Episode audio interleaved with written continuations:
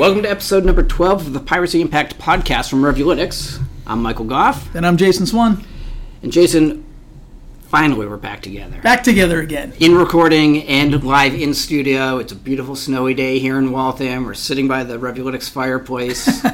and um, had a nice trip out to Worcester, Mass. Talked to John uh, McInnes and Jodi McLane from McInnes and McLane longtime partners of Revulytics. Yeah, it's our first duet. That's right. Yeah, the four of us sat down, chatted about their firm. We've been affiliated in some shape or form for a number of years now.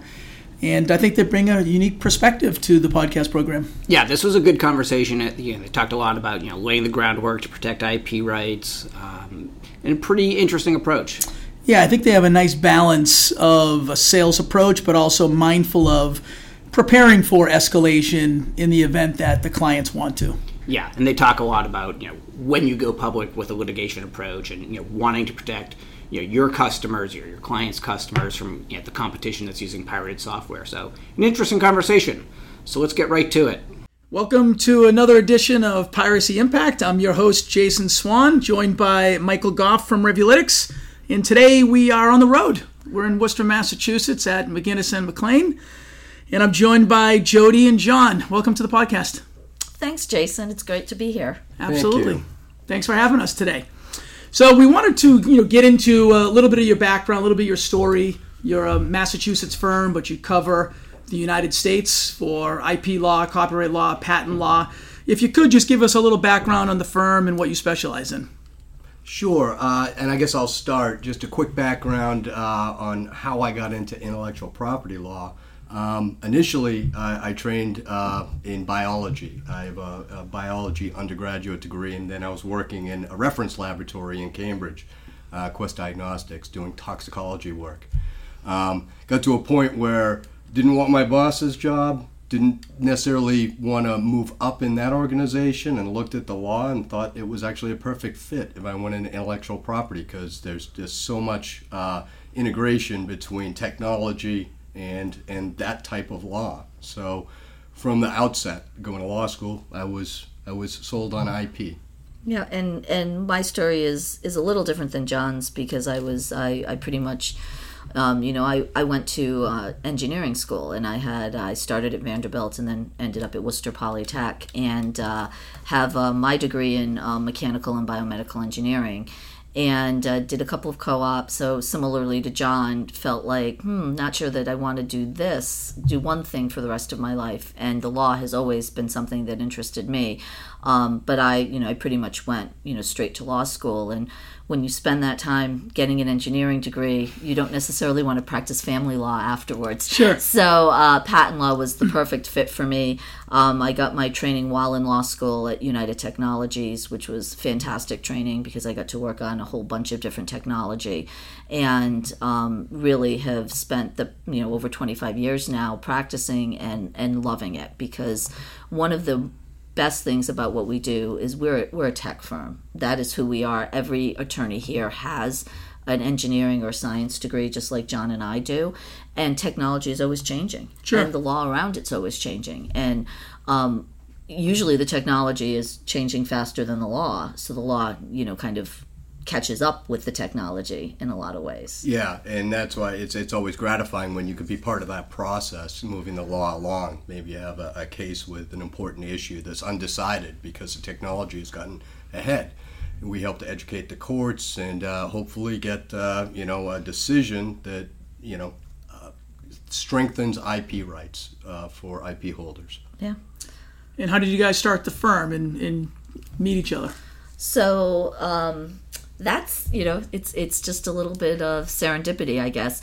I was actually out on my own um, working um, and i had started my own practice and my practice at that point i had done you know litigation support but i do a lot of procurement you know patents especially trademarks copyrights. And i had a long-standing client that wanted to file a lawsuit in california. And and it was right after i left my law firm that i was a partner at. And i'm like really? Now you want to file a suit? It's me and a paralegal. Yeah. And so i i did that one and you know we we resolved it. And that was good and then another one came along and this one was in texas and it was a bigger you know deal And I said, you know what? I, I need some help. So I reached out to one of my partners who was at uh, the law firm actually that John was at and got the introduction to John. And from the first time we talked on the phone, we we just clicked and we have similar attitudes about about what to do when we're talking about enforcement, especially in litigation. And and that basically comes down to we take a, a business pragmatic approach. You know, we always listen to the client and what they're trying to achieve. And before I knew it, John and I were on a plane to Texas for the case, and it just took off from there. Yeah, and at the time I was working at a general practice firm, about 50 lawyers, uh, really covered every area of the law. And I had slotted in uh, doing all of the intellectual property litigation work uh, at that firm, and that's when Jodi and I met. Um, we started working these cases together. really enjoyed working together. Um, but one of the frustrations was working at that general practice firm. It was hard to bring in, uh, say, you know, mid-sized clients that couldn't necessarily afford that pricing scenario.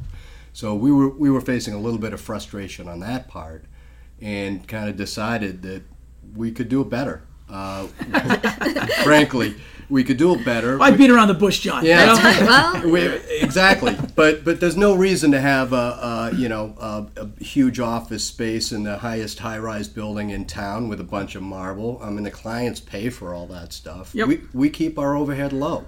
I mean, you see our office here. I know your listeners can't see it, but you know, it's a nice office, but it's it's what we need. Sure. All we need is a place to put ourselves and and, and work on our cases. Yeah, and, and we leverage technology because we are an IP firm. Yeah. So, you know, we've got, you mentioned we're in Worcester, we have an office in Providence, we have an office in Chicago, all small offices that leverage, you know, technology. And that's and that's what we do because, you know, we are a, a tech law firm. And so, you know, to John's point, uh, you know, you some law firms don't want to take on a case that's worth Yep. less than half a million dollars. And you know, there's plenty of companies out there that are mid-sized, smaller, and, and we do the big cases too. But um, you know, what do those clients do? And so, you know, they come to us. So that's a good segue. So we have plenty of those customers that we know and we talk to, and certainly a lot of them are listeners to this podcast. What advice would you give a technology company on how to embark on intellectual property protection in the U.S.? How do you start that journey? I think, I think to, to start, I'll start off and then I'll let Jodi jump in here. But it, it it really is about taking advantage of all the tools that are available in the United States. We have a, a, a, a very mature legal system here, especially on the IP area, as well as a lot of uh, specialized judges that only look at IP cases. Um, and these statutes have been on the books for many years, but they get updated on a regular basis. And they provide the tools that we need to, uh, to enforce our clients' intellectual property rights. Um, but as long as you do the right things ahead of time. So we counsel our clients about getting that protection in place. So, for instance, if they have an innovation that they're working on and they're going to introduce to the public, it's absolutely worthwhile looking at getting patent protection on that. If you're a photographer or a software engineer, there's no question you should be registering your copyrights. And, um, and on the trademark side, if you're using a name to identify your company or your product, absolutely you should put yourself on record as owning those trademarks. Um, if you get that protection ahead of time, you have enhanced ability to go after infringers and get a just resolution and a quick resolution. If you haven't done that, it's a little bit more of an uphill battle. You can still get your result, but it's it's not as easy and it's not going to be you, the fruits of your labor aren't going to be as great at the end of the day unless you unless you go in there and, and, and think about it ahead of time and get that protection. Yeah. So John just gave a very thoughtful answer. My answer would have been call us. no, and, and the reason you want to call us and, and get in touch with us or email us is because of everything John just said. Um, so Jason, I, I think you'll you know this from working with us and from John's answer. Um, we counsel our clients. Sure. That's one of the things that we pride ourselves on getting to know our clients' business and getting to know what solution will work for their business model. Um, a lot of IP attorneys, including us, are very busy people because, again, technology, it's fast paced, infringements, protection, all of that, you know, happens in a very quick amount of time. Um, but taking the time to counsel and really get to know your clients and and be thoughtful about it, which again, John's response just showed that we do it well. Yep. Um, is is what we're about, and we recognize that there are differences between you know say European clients and U.S. clients, and in that the European structure for say copyrights and, and going in and getting seizures and things is is different than in the U.S. And you want to have attorneys in the U.S. that know how to leverage the U.S. laws, like like John was saying. And for us, when we have these conversations with clients, they'll often think that they need one thing, and they may, and they may be correct but we we try to get to the root of what they're trying to achieve what is the ultimate business goal here for them and then we can put a plan together to help them achieve that business goal and on the one end there's there's you know it may come down to enforcement you know either through litigation or just through um, you know cease and desist. But before you even get to that it comes down to as john was saying how do you get the protection in the us that you need so that when the time comes you have all the tools available?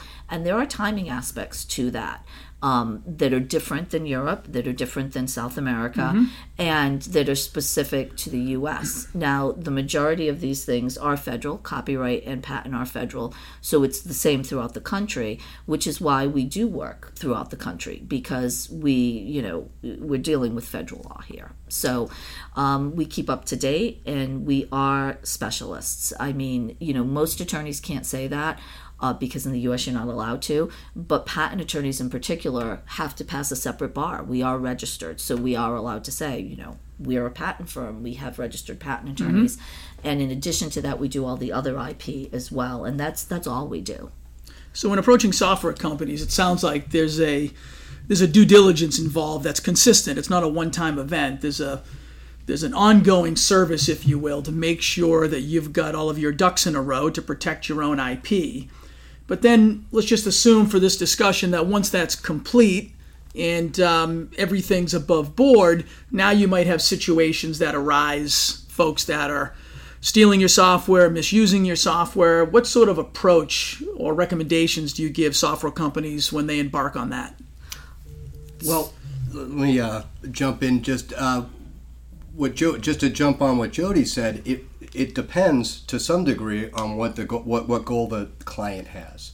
So, for in, for instance, in some in some places, some software companies will simply want to clear the field. They're not interested in licensing to uh, anyone other than who they already have license to. Maybe Okay. they have exclusives. Maybe they're not legally allowed to license to anyone else. We need to know that up front because Yep. we can take a much stronger approach to that case, go for a preliminary injunction, really step on the neck, if you will.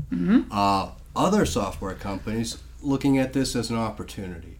If, if someone's out there stealing their software, well, that's an indication of need. Uh, oftentimes, this software is very expensive and has taken years and years and many millions of dollars to develop.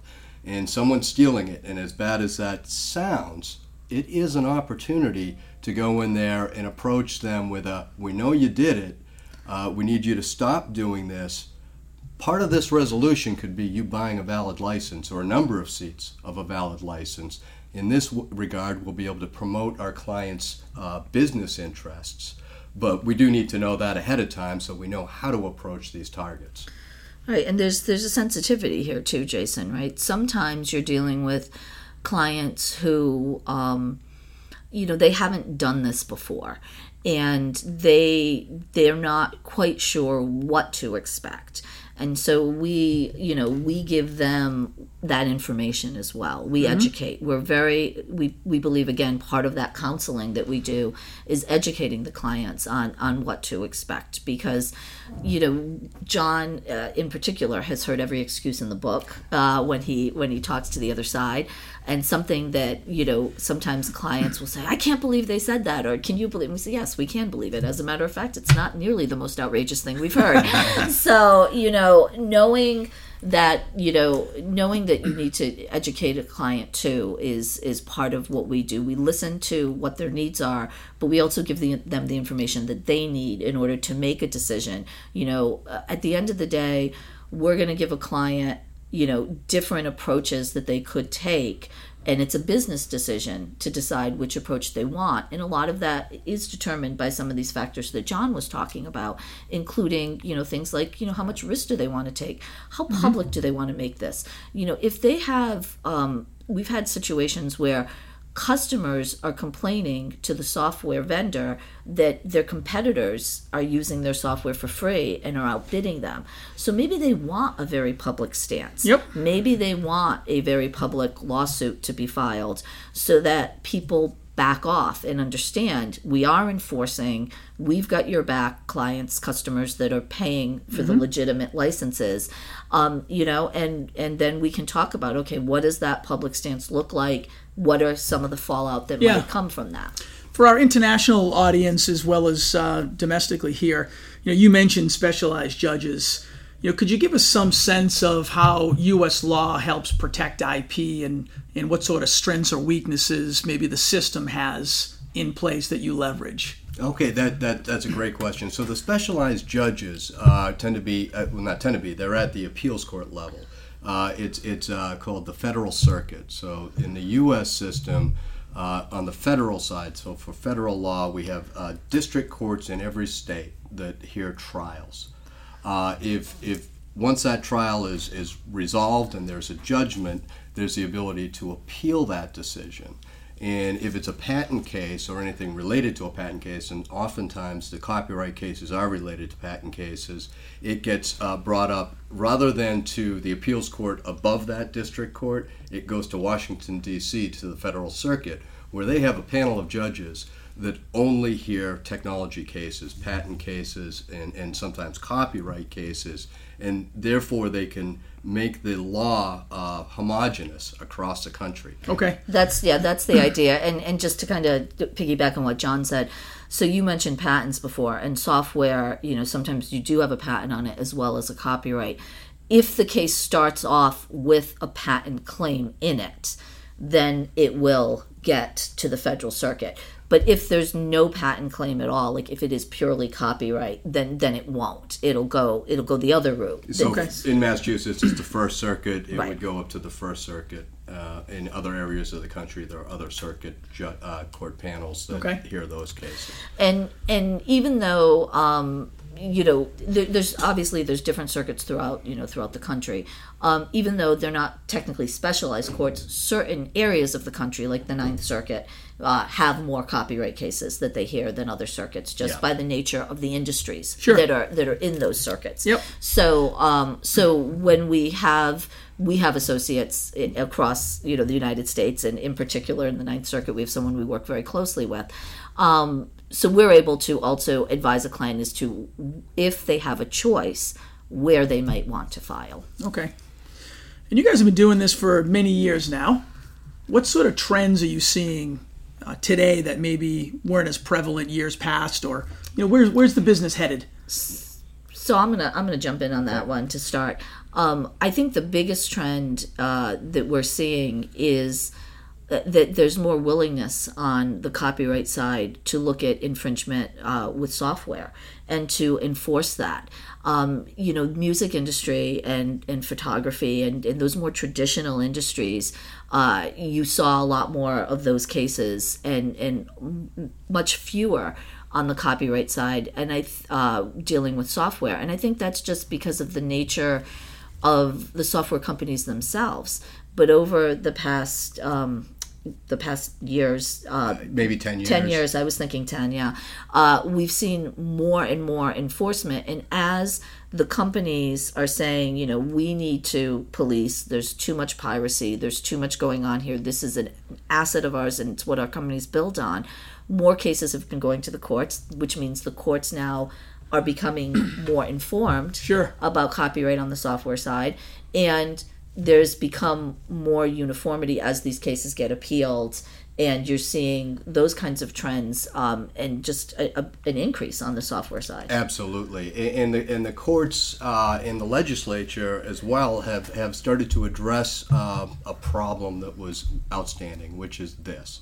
Um, if you have a copyright infringement case that is worth uh, uh, maybe ten thousand dollars in damages, well, a federal litigation is going to cost more than that, and it was in the past very difficult to be able to get true justice. Uh, to go in and spend say 50 70 90000 dollars on a case and recover 10000 well you do the math Yeah. it's not worth it Nope. so the statutes evolved and the, as long as the registrations and they, they really emphasize this and we'll say it over and over and over again as long as you get your registrations you have remedies available to you and what we call the big stick is the recovery of attorney's fees so now you have a $10000 case you won't be afraid to go to court and assert your rights because at the end of the day, if you're right and you prevail in that case, you are more than likely going to recover all of your attorney's fees. So, John, that's actually an interesting point. You know, Jodi, you had mentioned you know there are a couple of different approaches you guys take with cease and desist letters and litigation.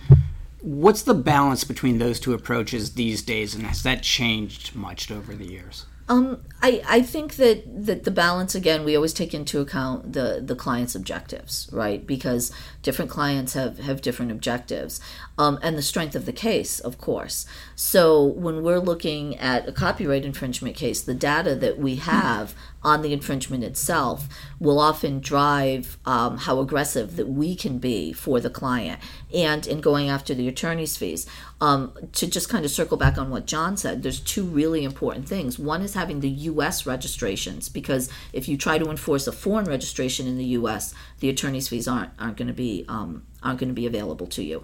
Um, and in getting those registrations, getting them within three months of the publication of the work because there are time limits, and then having um, being able to get attorney's fees also relies on the reasonableness of the other side's position and when you have the kind of data that we've been able to get uh, for uh, for our clients through uh, Revulytics uh, data, then that takes down the reasonableness of the other side's position. So that's interesting too. So the ability to use that data before you even send that first cease and desist letter, uh, how much does that obviate the need for discovery down the road and sort of reduce costs for the clients and sort of accelerate that process? That was a good word, Michael. Yeah, that, that was a good was word. that was impressive. and, and and a really uh, interesting point. I mean, the data that we use uh, in these cases is um, almost perfect. I- I- I- nine times out of ten, probably more like nineteen out of twenty. Once you show the target the data, they are no longer arguing about whether or not they did it. They know they did it. You know they did it. Liability itself is off the table, and now all you're talking about is damages. How are we going to resolve this uh, uh, to go forward? And, th- and this is important because, uh, especially where the target is a decent sized company, they always have competent attorneys on their side. Their attorneys, pre litigation, they know once they've seen the data, they know what we have on liability. But they're also going to look at our copyrights. Sure. They're going to say, do you have the copyrights? and can you go after attorney's fees if you do have to sue us? That's going to make a big difference on the type of settlement we're going to be able to get pre litigation. Well, the advice they give to their own executive team. Hey, we looked at all these different mechanisms. It feels like these guys actually have protected themselves, so we could lose on these fronts, exactly. which And- changes and- the tenor and the tone of what's happening. Absolutely. And and while we do a lot of enforcement, we also have clients who are on the other side of it at times. And that is the first thing we look at is Yeah. the copyrights. Are attorney's fees available? And statutory damages, because that's also one of the things that's available. And um, if they are, it, it absolutely changes the advice that we give because now you are looking at a much bigger number. So it feels like your advice is, is fairly straightforward up front, which is make sure you've done your due diligence, make sure you've reached out to competent folks like yourself, you've got your US registrations, you've put some goals and targets together for your program, and then it gets more specific into the individual case of what you're trying to chase and what evidence you have and how you want to handle it. Right. Would that be accurate? Eh, eh, Yeah, exactly absolutely. right. Yep. Yeah, we look at all the different aspects ahead of time before we even put pen to paper and start that first Right. cease and desist letter. and we also look at the wild cards too, because there's always going to be wild cards, right? There's always going to be that company that's not a huge player who hires an attorney who's out of their element, which then becomes a process of you know educating that attorney, and and and and trust me, we have I have literally recently sat across in a negotiation and had an attorney thank us for the great job we had done in educating them as to the law, which is always an interesting thing. And that, that case that case did settle. But um, but also the customer themselves, because some of these companies aren't as big as others. And the wild card is always um, I can't afford it. I can't afford to pay what you're asking. And uh, we always liken it to someone who wants to sell their house and says, "Well, I have I have to sell my house for this much. That's how much I need." It's like, "Well, but the market right. it doesn't bear that." so that's great. We'd love, you know, you to sell the house. And, and we get the same thing from some of the companies that that we're enforcing against. You know, some of these smaller companies who say, "But but we can't we can't pay that." I.e., that's why we stole the software in the first place, Sure, right? sure. And so, you know, that that can get creative at times. It, it can get creative, and uh, I mean that comes down to sort of the negotiation. Obviously, the appetite of the uh, copyright holder, the, the software company, and whether they're willing to uh, uh, bend a little bit or really want to just put put it to the test. Really, can they afford Yep. it or can't they? You can only know so much through public documentation. You can request financials from them. But a lot of ways we do it is uh, sometimes if we're in that situation, they're desperate to get out of it.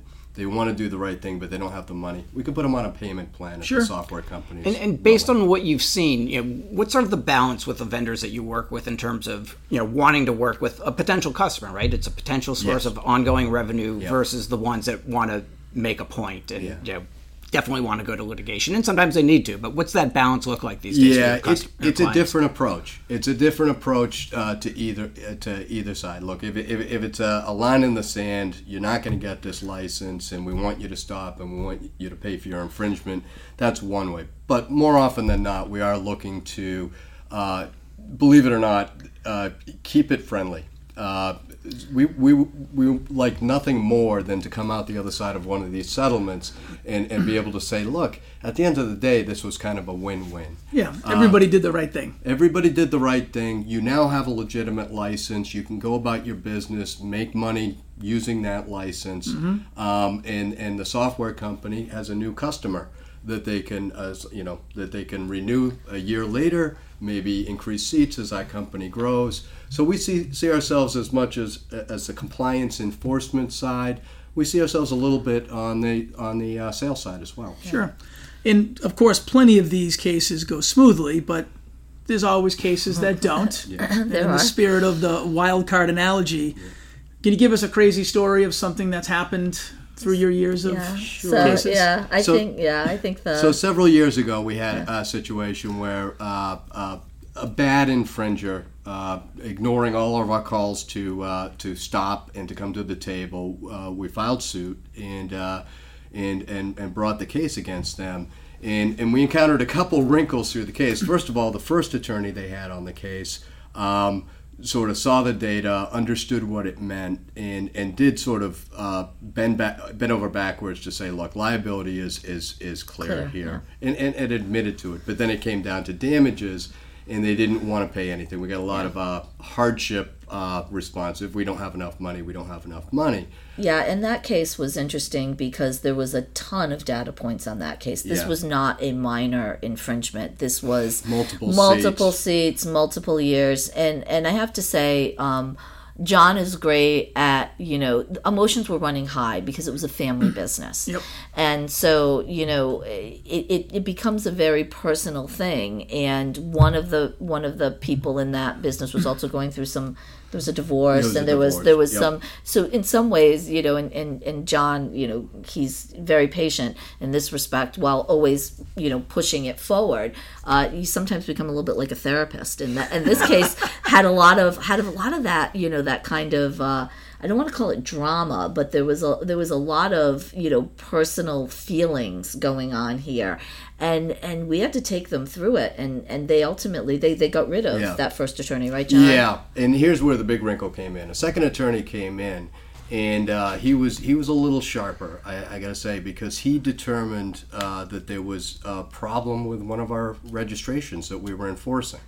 Um, it had been published uh, prior to the date that they got the registration, and, instead of in the timely way that we wanted. So we had to then go back and rely on other registrations. I'm jumping in here Yeah. to make the point that we did not file that copyright registration. Yes. It was another law firm, a general practice law firm, Yeah. that had, had filed it, and we were able to track down even the emails from the client, and it was in fact a, a mistake on on the law firm side of things, Yep. which then had us. Shame on them. I know. Well, you know, when you do everything, do you do it all well, or when you when you focus, Jason, on a specific thing, do you get to become you know kind of experts in And it? when you know it could come back to bite you later, Right, exactly. more diligent. exactly. Yeah. And uh, and so this one, you know, kind of going into the craziness. So now we have a copyright registration that we we're enforcing in this lawsuit that is now not eligible for reaching uh, attorney's fees. We don't have that ability uh, because the registration wasn't filed within the time period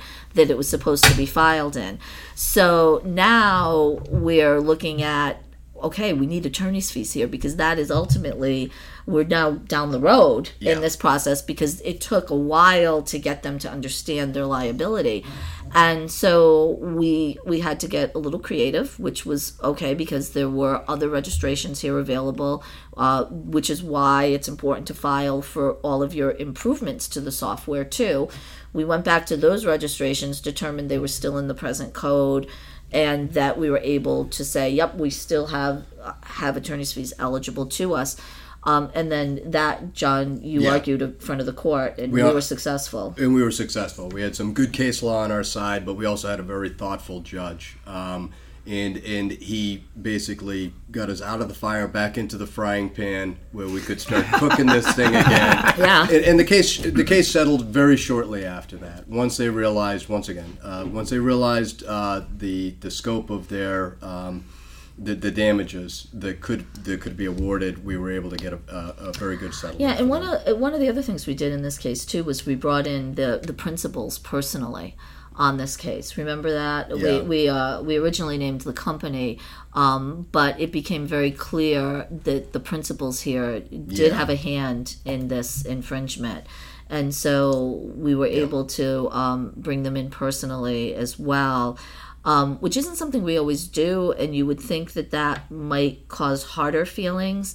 But ultimately through the course of this um, and through there was a there was a payment plan kind of set up. Uh, i think that you know at first they were kind of irate about um, the amount of money and everything else but the original attorney didn't do them a, a they did them kind of a disservice because they didn't let them know how much really Set expectations. Yeah. set Yeah. expectations properly. And once they started getting through this process, and really, I think it turned when they met us during, of all things, depositions. And they sat down because we were taking their deposition and got to meet John and myself, that they realized, okay, these attorneys actually know what they're talking about and are trying to be reasonable. You know, they're not like these dragon people that are just, you know, coming after us with Sure. Scorched earth approach. And that really, I think, was a turning point too, which is interesting because not often during depositions do you suddenly find the other side being like, "Oh, these guys are actually nice," you know, or These lawyers are endearing. Yeah, exactly. And Usually, so- usually goes the other way. Usually I'll does. Be, I'll be honest. I'm sure those words have ever been spoken in that order. Yeah. although, although I do think it helped that their attorney, remember, he was from New York, and Yeah. he kept and he kept pushing that issue. He's like, "I'm from New York," you know, uh, and we're like, "Okay, we get that." I'm not sure that's re- relevant. But no, no, but I think I think they were a little. Uh, they were they were they saw us in a different light once they, met us. And I'll t- interesting. Uh, so that case is, is is long since settled, and, and, and they are almost at the end of their payment plan. And um, I had a reason to be on the phone with one of those principals just a few weeks ago, and it was a it was a very pleasant conversation. And I think Jodi's right. I think at the end of the day, they sort of recognized uh, what their lawyers weren't telling them. Sure. Um, and and the, the the truth of the matter, I'm sure it still hurt a little bit, but I don't think they held it either against us or or against our client. unfortunately for them, they, they get the proper information too late. Yes. Right. Yeah. Bad, bad advice. Well, thank you both for joining us today. We really appreciate you joining this edition of Piracy Impact. Well, thank you for having us. This has been a pleasure. Very Yeah. fun as always, Jason. All right. Excellent. Take care, everybody. Thanks, guys. This has been episode number 12 of the Piracy Impact podcast from Revulytics with your hosts, Jason Swan and me, Michael Goff. Special thanks to John McInnes and Jodi McLane from McInnes and McLane for joining us, and thank you for listening. We appreciate you subscribing to and rating this podcast wherever you listen. Adding a rating and review helps other software license compliance professionals find our podcast. You can also continue the conversation on social media. Please follow us on Twitter at Revulytics and share your comments and questions with hashtag Piracy Impact. You can also learn more about Revulytics and how we've supported customers' compliance programs to generate more than $2.4 billion in new license revenue since 2010 at www.revulytics.com.